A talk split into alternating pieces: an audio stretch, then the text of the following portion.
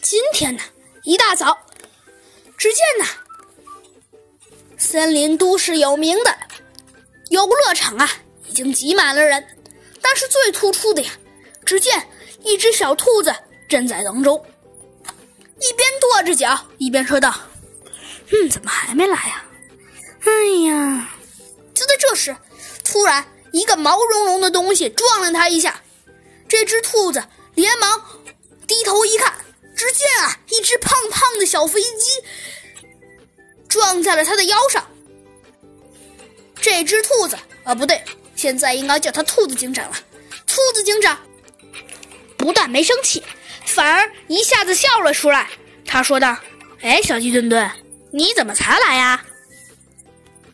然后啊，捏了捏小鸡墩墩胖胖的脸蛋，小鸡墩墩含糊不清地说道：“嗯，兔子警长，我们快来玩吧。”兔子警长啊，这才松开小鸡墩墩的脸蛋，然后呀、啊，摸了摸小鸡墩墩的头，说道：“哎，小鸡墩墩，你刚刚那样说话的声音很好玩呀。”嗯，小鸡墩墩不耐烦地哼了一声，说道：“嗯，兔子警长，怎么？”就在这时，小鸡墩墩也发现不对劲了。咦，兔子警长、小鸡警长和弗莱熊怎么还没有来呀、啊？哎，对呀、啊。然后啊，兔子警长又把头转了过去，用一只手摸着下巴说道：“我也在等待呀。”不用担心，小鸡墩墩，他们应该一会儿就会来吧。果然没错，只见呢，没一会儿，一只猴子从人群中啊挤了过来，他左瞧瞧右瞧瞧，最终啊还是发现了兔子警长和小鸡墩墩。小鸡墩墩啊用他硕大的肚子左挤右挤，但是啊他没有注意到，所有的被他挤过的人啊都用着奇怪的眼神看着这只神经病。当然了，小鸡墩墩完全也没有注意到这些。就在这时啊，他硕大的肚子砰的一下子撞在了一堵墙上，小鸡墩墩倒退几步，最后还是重心不稳，一个屁墩儿坐在了地上。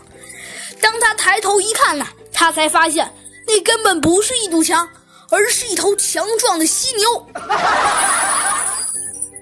这个犀牛啊也毫不着急，他轻轻的右手摸了一下自己的胡子，说道：“嗯，你这只小飞机，不知道本大爷是谁？我告诉你，本大爷就是……”就在这时，兔子警长早在一旁等得不耐烦了，他说道：“哎呀，得了得了，你别废话了！”然后一巴掌就把这只强壮的犀牛给拨拉到一边去了。大家可以想象啊，兔子警长的力气得有多大呀！他一下子挤到了猴子警长前面，说道：“哎，猴子警长，弗兰……”说到这里，突然弗兰熊不知道从哪里蹦了出来，说道：“哦，呵呵好啦，别说了，我都等不耐烦了，我们赶紧走呗。”